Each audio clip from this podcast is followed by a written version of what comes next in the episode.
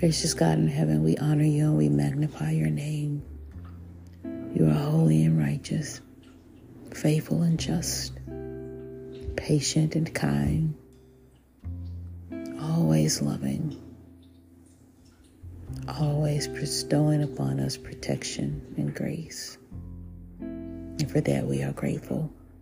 We ask, Father, that you forgive us of all sins Wash us and cleanse us, Lord, of unrighteousness and purge us of every iniquity. And blot out all of our transgressions, that you would give us clean hands and a pure heart. That you will continue to renew the right spirit within each of us. Father God, as we start this new week, we ask that you go with us and cover us, that you speak to us, protect us, and shield us. Remind us, God, of your promises God, help us to yield so that we will be humble and obey all of your directions. God, help us to be loving and kind and patient with one another. God, help us to see you in everything. Help us to be light in dark places.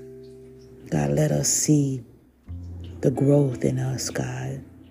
Let us see you in us. God, let us see God, that you are always there with us, regardless of the obstacles and opposition, the persecution.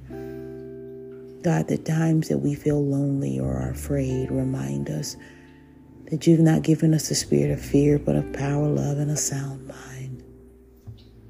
God, just be with us this week. God, we decree and declare that this will be an awesome week in you.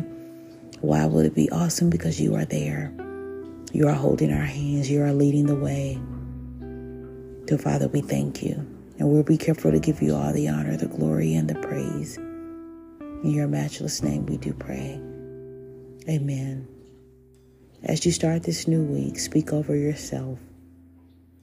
Speak over yourself the word of God. Remind yourself that God is with you, that He will protect you and He will guide you. The Bible tells us that death and life are in the power of the tongue. So speak those things that be not as though they were. Speak what you want to happen. And when you speak it, believe that God is able to manifest it. God is with you. Be full of faith, be full of hope, and stay motivated.